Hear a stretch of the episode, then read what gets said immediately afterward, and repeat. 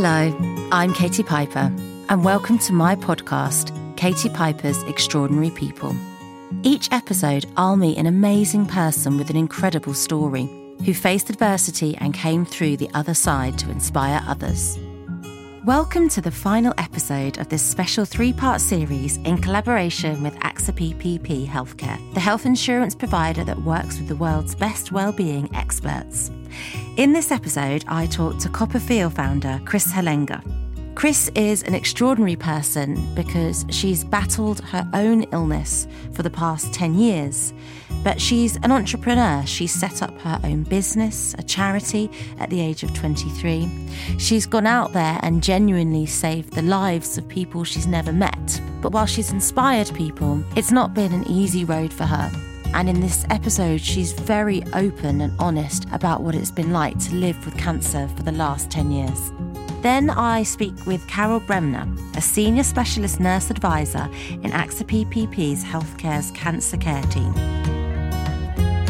Kris, thank you Hi. very much for yeah, coming Thanks on. for having me. I know you're crazy busy, um, you run your own charity, and you. How old are you now? I'm 33. 33. Okay, so you're young, mm-hmm. um, and you you live down in Cornwall, yes. right? But you're here in London today. Yeah, yeah. Um, and you know, I follow you on social, and you're just one of those people who's like, one day in one country, next day in the next place. Yeah. Then you're in hospital. Then you're hosting an event. Yeah. Um, so how? I don't know how I could actually summarize what you do on a day to day basis. So can you tell me what you do? and, and then sort of talk a bit about yourself. yeah, listening. I think that's like the hardest question to answer.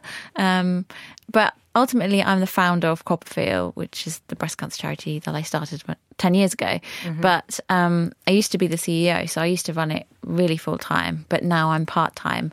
Mm-hmm. And so I have quite a few different projects on the go as well. So I moved to Cornwall to live actually a simpler life and do something um, nice and more chilled with my twin sister who lives down there as well. And so we now own a coffee and cake truck, which oh, we right. okay. sell coffee and cake from. So yeah, vastly different from my life in London. So do you bake all the cake? Yeah. Yeah, oh, yeah right. I bake okay. and then we make really nice coffee. So yeah, it's so different from anything to do with boobs. Um, but I think I needed that three years ago when the cancer progressed and I needed something that would take my mind away from anything to do mm-hmm. with that life. When I first sort of heard about your story, I think was at the beginning of you setting up your charity. Mm. I find it really interesting because you set up a charity and the reason behind that charity, you were directly affected mm-hmm. by the cause. You were, well, yes. you know, I don't want to speak for you. You were diagnosed yeah. with cancer. How old yeah. were you? Um, so I was 23. So mm-hmm. yeah, 23 when I was diagnosed. So everyone must have heard of the charity by now. Because, no, I'd like to think so. well, I, and yeah. I just think it's so great. The the recognisable thing is the giant boob. Yeah. You know, I saw you on the trading floor, and you have the. I, I saw the stress balls with the yeah. nipples on. Yeah. And yeah. you just know that's CoppaFeel. Yeah. Well, I'm I'm glad. I'm glad that you but people now make that connection. And if they see people running a half marathon or a 10K, or whatever, at an event and they're wearing a big boob, they mm-hmm. automatically think of CoppaFeel. Yeah. And that's really nice. I'm so glad that we have that brand association now. But I mean, it's taken a long time to get there. and as a woman, when you see it, straight away your mind goes to examine, examining your own mm-hmm. breasts. Yeah. You know, it's such a great, the, the brand is so yeah. great because you yeah. go straight back to what you're yeah. trying to raise awareness yeah. of. I feel lucky that we it's it's a topic about boobs. Boobs are very versatile. Yeah. and we can do lots of creative things around the topic of boobs. I think if I had had another cancer then it might be a lot trickier. Not I feel lucky for getting breast cancer, but it's certainly something that we can use in a creative way and get a message across that is so hard for people to adopt because people are busy and they've already got all of their behaviours in place and, and, all of their habits. So adopting a new one is quite hard, mm. which is why we target young people so that they can adopt it and bring it into their life when they're younger. Mm. And what about the practicalities of your own health? Because mm. you touched there on the diagnosis was age 23. Yeah. Um, and for anybody, I was going to say for anybody listening that hasn't been affected by cancer, but I think almost everybody, maybe not directly, but indirectly, mm-hmm. has had a, an experience yes. of what it's like for somebody yeah. to go through treatment. Um, and often when we talk about disease or disability, we talk about an end point or a cure. But some journeys aren't like that, are mm-hmm. they? Yeah. And yeah, so when I was diagnosed, there wasn't any real reference to survival for me. There was only a, well, there wasn't any like long term living with cancer survival. It was all either always cured or died. Mm. There was never much reference to this in between stage of like, okay, can you live with it? Can you live a normal life that you might deem normal, might not be normal for everyone? Can you be happy? Can you mm. still find laughter in silly things? Can you still live a day without thinking about cancer every moment of every single day? And I obviously at first I just thought that's not possible. How am I going to go to bed and not think about it? Yeah. But actually, the day that that eventually arrived, and I it wasn't the first thing that I thought about in the morning and the last thing I thought about at night. That's when I realized I wish someone could tell me that. Well, but why didn't anyone tell me that? Yeah. How many years in was that? Um, I'd say um, by the end of the first year, so I was diagnosed in February 2009, Mm-hmm. and I started the charity within two months. So I had, That's very soon. yeah, Wow. it, yeah. it really was. I had to fuel all of that energy into something, and CoppaFeel was my outlet. But Has your personality always been like that then? Mm, not really. Like Right. I wasn't I didn't have much direction before I was diagnosed. I didn't really know what I wanted to do. I didn't have a job in mind or anything. Um, so I was a bit of a floater through life. But that's quite normal at 23. yeah, don't I you know. I know. Also, I think at 23, you never think you're going to be directly affected by disease, No. disability, anything No, like that, you no. know? Yeah, you are living in a very perfect world where you don't think any of these things are going to affect you. Mm-hmm. And I'm certainly one of those people. And um, so it was a massive surprise, a huge shock. And then just having, off the back of my diagnosis story, so being di- diagnosed so late and being told I was a young woman and not to worry about the symptoms I was having for so long, that fueled me to obviously start the charity and make sure that didn't happen to anyone else. So that kind of, because you, you always get that question, don't you? Um, how's your perspective changed your life? And uh, are you a different person to before? And Yeah. I, I mean, I find that question in some ways a little bit ridiculous because everyone's a different person from their 20s to their Mm-hmm. Yeah. 30s, Yeah. regardless. Yeah. Everyone's going to have had some life changing stuff Yeah. at different levels happen Yeah. to them. Yeah. And how can you measure that? How do you know? Yeah. You know? I would love. I've I kind of have forgotten that person that I was back then, but then that is it's been ten years, so that's normal. But I do have to say that I think Kris at twenty three was quite lost, Mm-hmm. and she wasn't very happy, and um and I kind of put that down to the relationship that I was in at the time. So I was going out with a boy who made me feel like he was my answer to happiness. He Mm-hmm. was the one that was going to make me realize why being alive is great. And I Yeah. and I, and obviously it was cancer that then made me realize no, that all has to come from within. Mm, but don't you think, as I was going to say as women, but as men as well, at that age, we are sold a thing of like, meet the prince, meet the princess, and love will make you happy, take Mm-hmm. Yeah. your problems away. Yeah. And it's usually the ending to most children's books. Yeah, You know? Yeah, So- I was very much sucked into that. Yeah. Um, and this relationship was, I mean, it was very manipulative and just not healthy at all. But I, I, just- I just thought that was normal. Because you have no life Yeah. experience No. or comparison. No, Yeah. absolutely not. So did you break away from that relationship yeah, after yeah. the diagnosis? Yeah, yeah. Well, he kind of determined that, um, and he wasn't there. So he couldn't didn't- cope. Mm. He couldn't cope, and um, and that happened thankfully very much at the beginning. So I could just go right. That's that. I need to get better, and now I need to focus on myself. Mm. And I'm so glad that I did. Because sometimes those things help us weed out people from the beginning. yeah, rather than further down the line when Yeah. you're more entwined mm-hmm. and it would be more draining. yeah, absolutely. No, I needed that fresh start to Mm. know that it, I had to rely on me and my family and the people closest to me at that moment. So, um, yeah, that was a refreshing thing to do.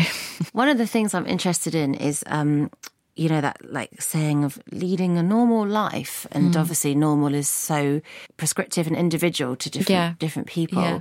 Um, have you spent most of your 20s in and out of hospital and treatment? yeah. Well, almost a third of my life now has been with cancer. Um, so for me, that that is just life now. Um, yeah. So my twenties certainly weren't like most people's, and I've been single for most of that time too. And Is that I, what's the reason? Is that a choice or is it a struggle? Um, I, I think both. I think it's um, not something that I've ever prioritized. I did have a relationship. I met someone the, the year I was diagnosed, and we were together for four years. So he was with me for some really big, horrific moments and really great moments too. And it was very intense, but ultimately he he couldn't deal with it emotionally. Right. So then that ended. Um, and after that, I just didn't really ever want to focus on anyone else but myself. And so it just hasn't happened. Yeah. Um, but yeah, I don't know. I just haven't prioritized it, and and I have become so happy in my own skin and in my own company that I don't miss it either. So I don't know. I'm just happy as I am. And also, it goes back to that same thing of comparison of, well, lots of us know people in their 20s and 30s that haven't met the right person Yeah. and they don't have cancer Yeah. or any other illness, Yeah. you know. So it's it's like, can you take it back to that? Or are you just like one of the many other people that haven't prioritized it Yeah. because they're ambitious and Yeah, know. yeah, yeah. If I if I was just yeah, if I just wanted to bat the question away, I'd be like, I'm too busy. Yeah. Uh, but then I I don't want to use cancer as an excuse to not be with someone. I don't think it is wholly that. It has changed my perspective on life and like, you know, um, not wanting to put a burden on someone. That is- that is an aspect, and I I have seen countless men husbands boyfriends been left behind after my friends have died and dealing with their grief and just observing that has been so tough um, and a real eye opener. And there is a there is a part of me that thinks I don't want to do that to anyone. I don't want to leave someone behind. Mm. I think that's almost a selfish thing to do. But then I always get people saying, "No, it's, it will be their decision, and they want to do that. If they want to do that, then they should." And I, I do believe that too. But at the same time, if I'm happy, then I don't need to change anything in my life. Mm. Well, yeah, I suppose so. And I guess these things we often we don't consciously go and seek them; they happen. Yeah, you know, exactly. I'm not, like ruling a- it out. Yeah, yeah. I'm just not prioritizing it.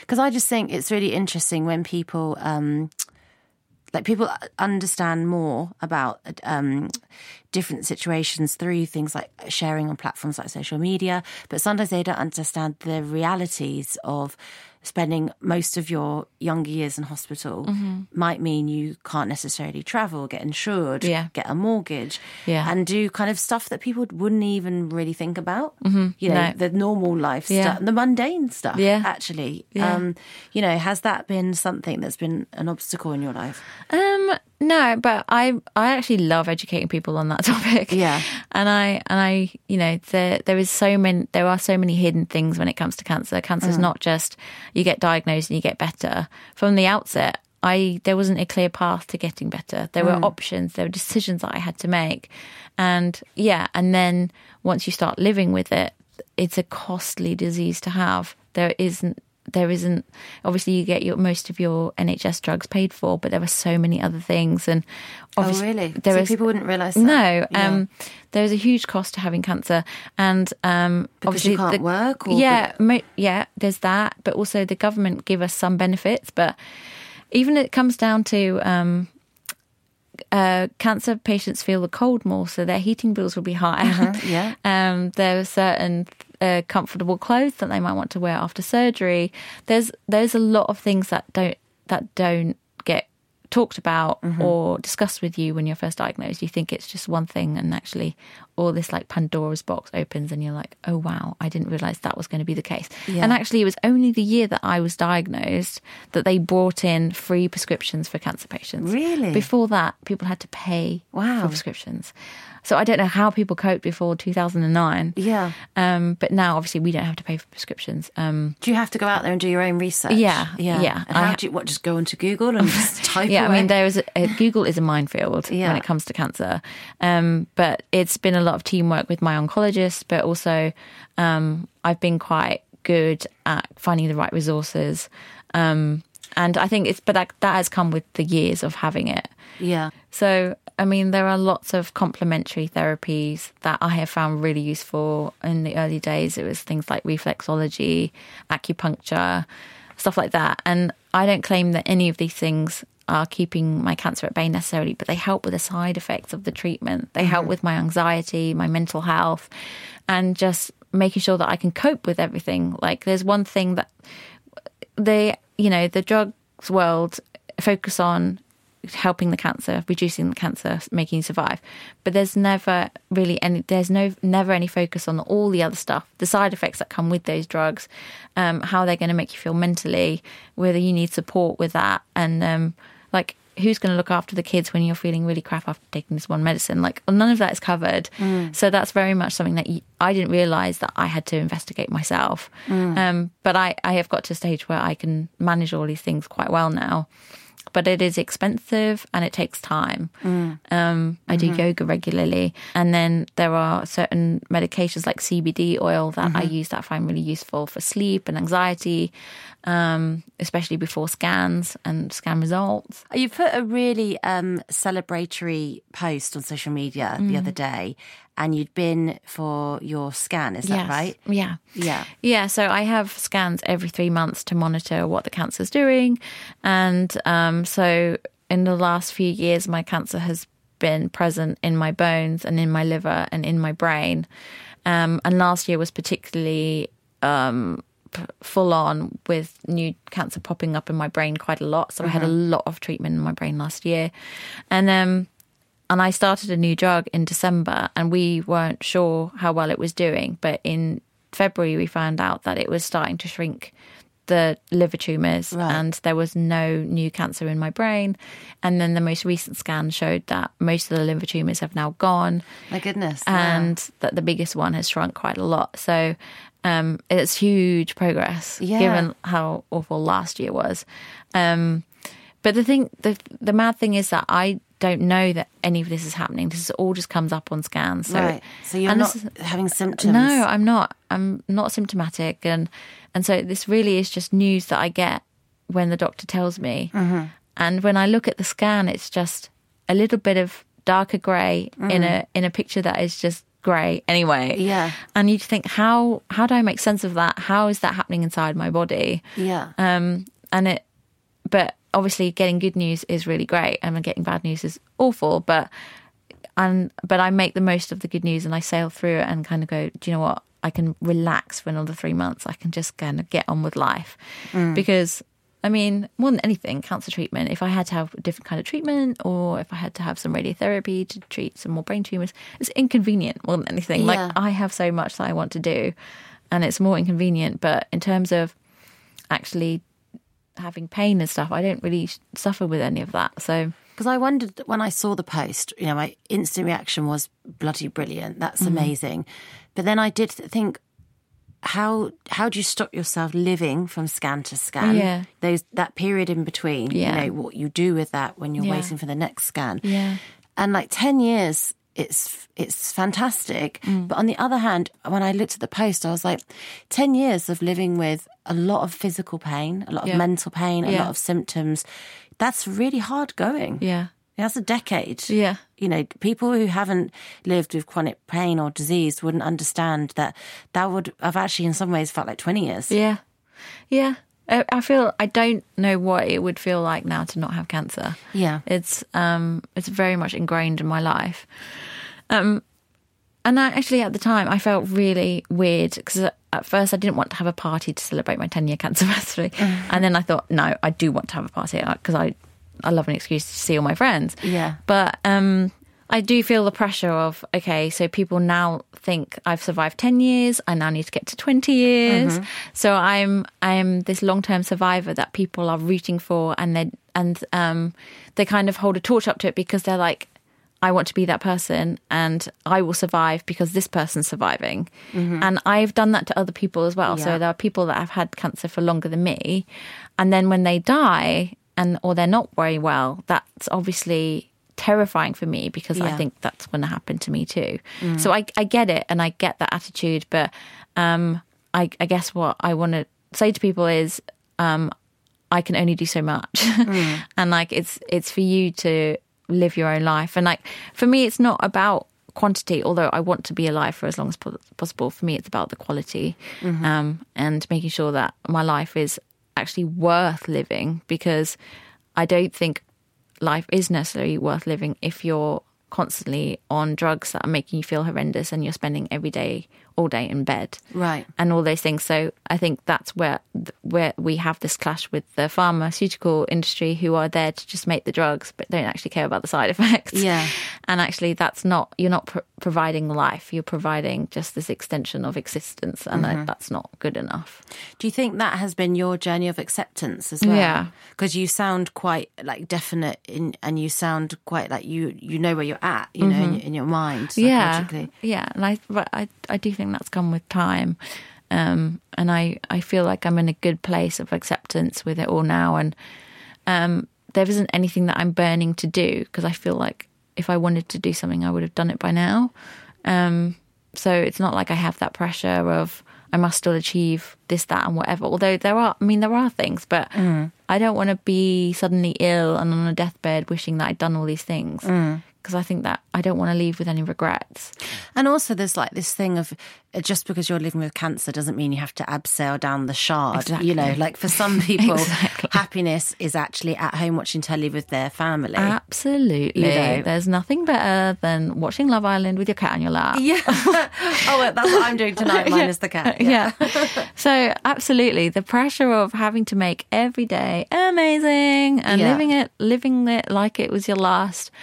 I don't subscribe to that. I don't Yeah. think that's a way of living. That's a lot of pressure. Do you know one thing I did wonder as well is sort of years ago we associated um, the appearance of somebody with cancer somebody who's lost their hair, Yeah. and actually lots of people's drugs don't make them. You know, my mum No. has cancer and she's. you know, It's been sort of five years and she's never lost her hair. Mm-hmm. Um, and to be honest, she never really looks that ill. Yeah. You know, she might look tired, she might feel sick Yeah. and ill, but then she Yeah. Mm-hmm. stays at home and she feels really ill. So, what's it like living with an invisible illness? Yeah, I think yeah, definitely the cancer stereotype is changing, and I think with the presence of more people in social media talking about their cancers, and um, there's a lot more chat about it. I think people are starting to realise that actually because it is really quite an individual thing. Not everyone loses their hair, not everyone loses their eyebrows, not everyone does this. Blah, blah. Um, so having, but then yeah, th- but then we face this issue of okay, well then how do I get the message across that I am living with something that is quite difficult on some days, and I need people to take that into account. Um, playing the cancer card is for me quite hard, but um, so I mean, I sometimes if I have to, I wear a badge on the underground that says "Please offer me a seat," and I found that really useful. And I, Do people yeah, I mean, it? not not always, Yeah. but then I think most of the time people are distracted on their phones. They're not Yeah. even looking up and they're not really noticing who's around them anyway. So That's I don't really blame them. Um, and then I've noticed that more public toilets have now got signs saying not all disabilities are the standard wheelchair picture. Mm-hmm. Yeah. Um, that they come in all sorts of shapes and sizes and invi- and invisibilities. Um, and and I think that's quite useful. But it is. I don't want to go around shouting that I've got cancer. I don't want to do that. But at the same time, I need sometimes people to understand that um, I still have this ongoing long term chronic illness.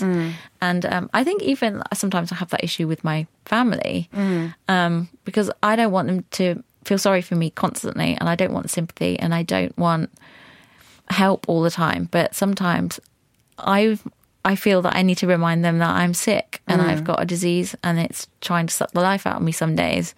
Um, and I hate that I have to do that. But that's the, the real situation. Yeah, that is the situation. And I think that's probably the life that I've created for myself, though. I Mm. want to live a normal and um, full and thriving life.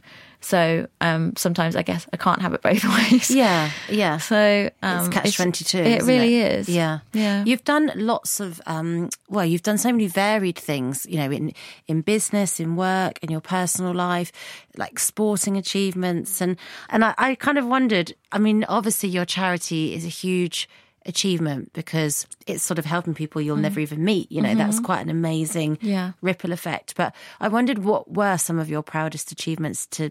To, to date, to present day. Um. Oh wow. I, I Big mean, question, isn't it? yeah, it really is. I'm. I mean, whenever people say like, "What is that? What is the ultimate highlight?" and I and I can't deny that it's finding out from people um, that they've had an early diagnosis because of us, and they come back to us and say, "I wouldn't have found my cancer if it wasn't for you." Um, and we can't know for sure that the cancer won't return in a few years' time. We can't know for sure that they won't have a relapse. But we've given them the best possible chance in that moment Yeah. to get an early diagnosis and get better. So it's it's those messages, and the first one we got was in 2010, so not long after we started, and it was this girl called Jenny, and she said I went back to the GP because of you guys, and I was diagnosed within a week, and um, that was when it all made sense, and that's when my life made sense. It made uh, my cancer. Uh, I gave my cancer a, a meaning. It gave everything. It everything just fell into place in that moment. Obviously, not for her. It's not great to be diagnosed, but we gave her the best possible chance. And actually, um, we're still in touch with her. She's still an ambassador for us. And Oh, wow. she had a little girl the other day. Amazing. So Yeah. you know that is that they are the stories that we're creating, and That's that's. Mm-hmm. what I'm most proud of. But then you know, there's other personal achievements like, um, and you've had this too. Um, getting an honorary doctorate Mm-hmm. for um, the work that I do, and what I was really proud of there isn't someone just going giving me a clap because I've got cancer. It was the work that I achieved, like my actual Yeah. working career and the the path that I've carved myself. It's a genuine impact. Yeah. Yeah. And that's what I was really proud of. It wasn't just like, you're inspirational, you got cancer, yay. Yeah. It was, no, the, the work that you've done and the, the hours that you've put into that. Yeah. That's what makes like CoppaFeel amazing. And um, and then I was like, yeah, actually, I'm really proud of that. Yeah, and I allowed can- myself to be proud of that. it's a solid achievement, Yeah. isn't it? Yeah, is. exactly. It's a working professional achievement. Definitely. Yeah. And I think just my attitude, I'm so glad about my own sort of attitude and how I've gotten through this um, mentally and physically and proud of my body. God.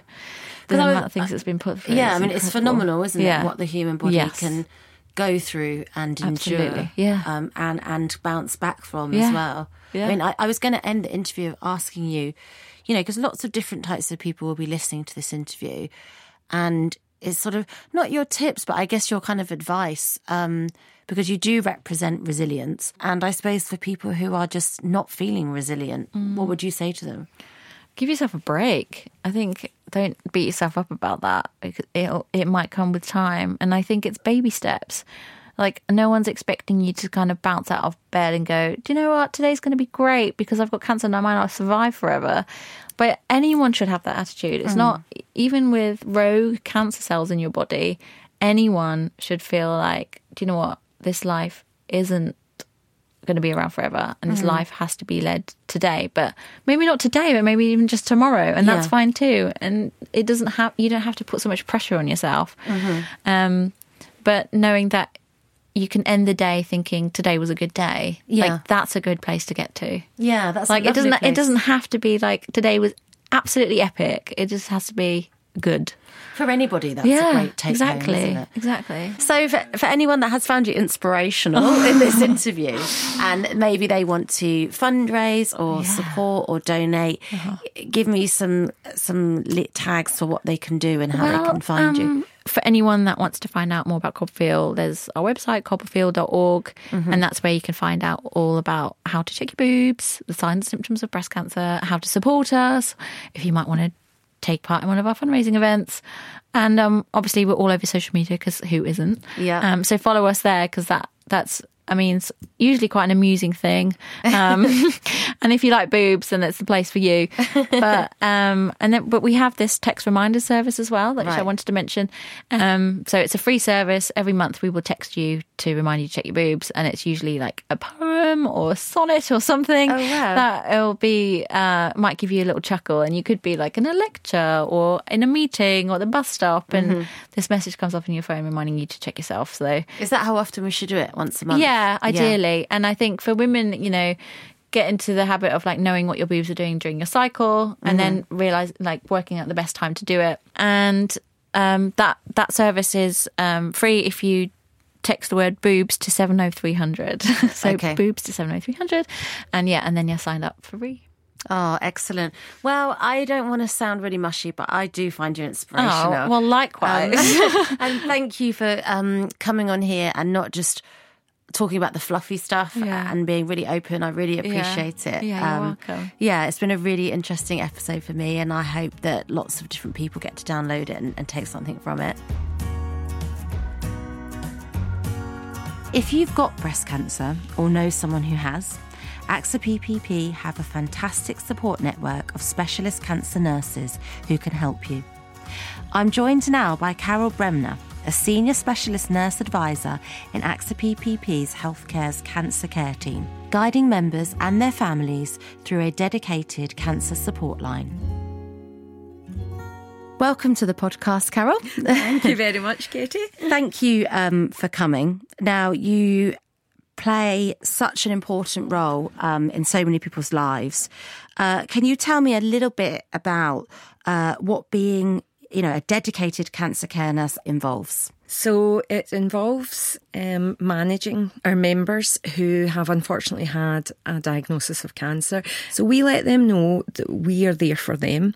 We're there to guide them. Um, we're there to support them through the entire journey. Would the support be uh, practical advice? Would it be uh, yeah, absolutely. So it's totally new. Obviously, for a lot of people, they're shocked. This is the first time that they've heard this. They've maybe had to deal with this. Mm-hmm. Not everyone has been touched by someone that's got cancer. Um, so they, some members will come um, into contact with us. They will be in utter shock. So mm-hmm. we will chat with them about how best we can support them in terms you know, of their actual plan, but also more importantly, will guide them if they're not sure how to find a specialist. But mm-hmm. we, we also will, you know, we get questions like, I don't know what to tell my family. Right. Okay. Yeah. What do I tell my children? Um, yeah. Or, or equally, I don't want to tell my family. Mm-hmm. Um, we get we get questions about um, what will the treatment involve. Mm-hmm. You know if I lose my hair, you know, what can be done? So um, lots of um, anxieties, oh, unknowns. Uh, yeah, absolutely, absolutely. Um, and that, and I think for a lot of people that is the scary part. Mm-hmm. It's it's the unknown, mm-hmm. and I think with that comes um, a feeling of a loss of control. Yeah, I, yeah. I could imagine that. Yeah, yeah, embarking on a journey that you've no idea yeah. the outcome. Yeah, we also do have 24 hour dedicated nurse support line. So during the day, I'm part of that line mm-hmm. as well. Um, and we have boyfriends, girlfriends, husbands, who, whoever um, phoning, um, because sometimes, particularly with um, someone that's got cancer that doesn't want to talk about it. Yeah. Sometimes that can come from they think they are protecting the other person. Mm-hmm. But in actual fact, that can cause a lot of stress to the other person because they can't then talk to them about it and they're not sure what's happening. So sometimes you might get someone that'll come on the line and say, Oh, I'm really, you know, I'm really upset or I'm really fearful. Mm. Um, they need to acknowledge it. Yeah, yeah, yeah. And if they can't talk to them and they maybe think they can't talk to their family, sometimes it is just well, who can I talk to? I need mm. to let this out. I need to tell mm. someone how I feel. So, when someone first initially calls up, who can they expect to speak to on that first phone call? If it's a dedicated nurse line they phone, then they will just they'll speak to a nurse right, right. away. If it's within um, our cancer care team, so we have um, nurses and we also have very experienced case managers. So when they come through, um, we'll have a chat with them.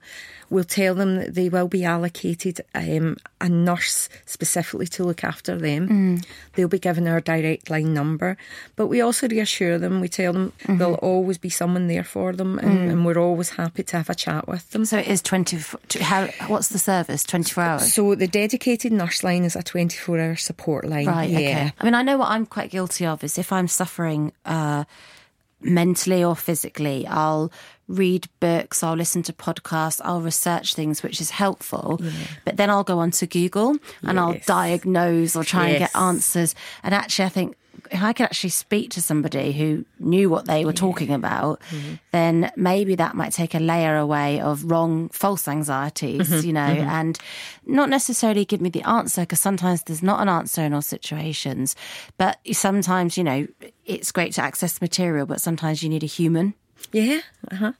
okay. Well, thank you so much for giving us an insight into what you do yeah. and, and why you do it and how it can it can help other people. I mm-hmm. think it's really important because you know we we luckily are as a society getting better at talking about these things. Yeah. Um, so I hope anybody that's listening who has been affected will now now know that you exist. Thanks for listening to Katie Piper's Extraordinary People. If you haven't already, please subscribe wherever you get your podcasts. If you enjoyed this, Please help us spread the word. Rate and review the show where you got this, or share on socials.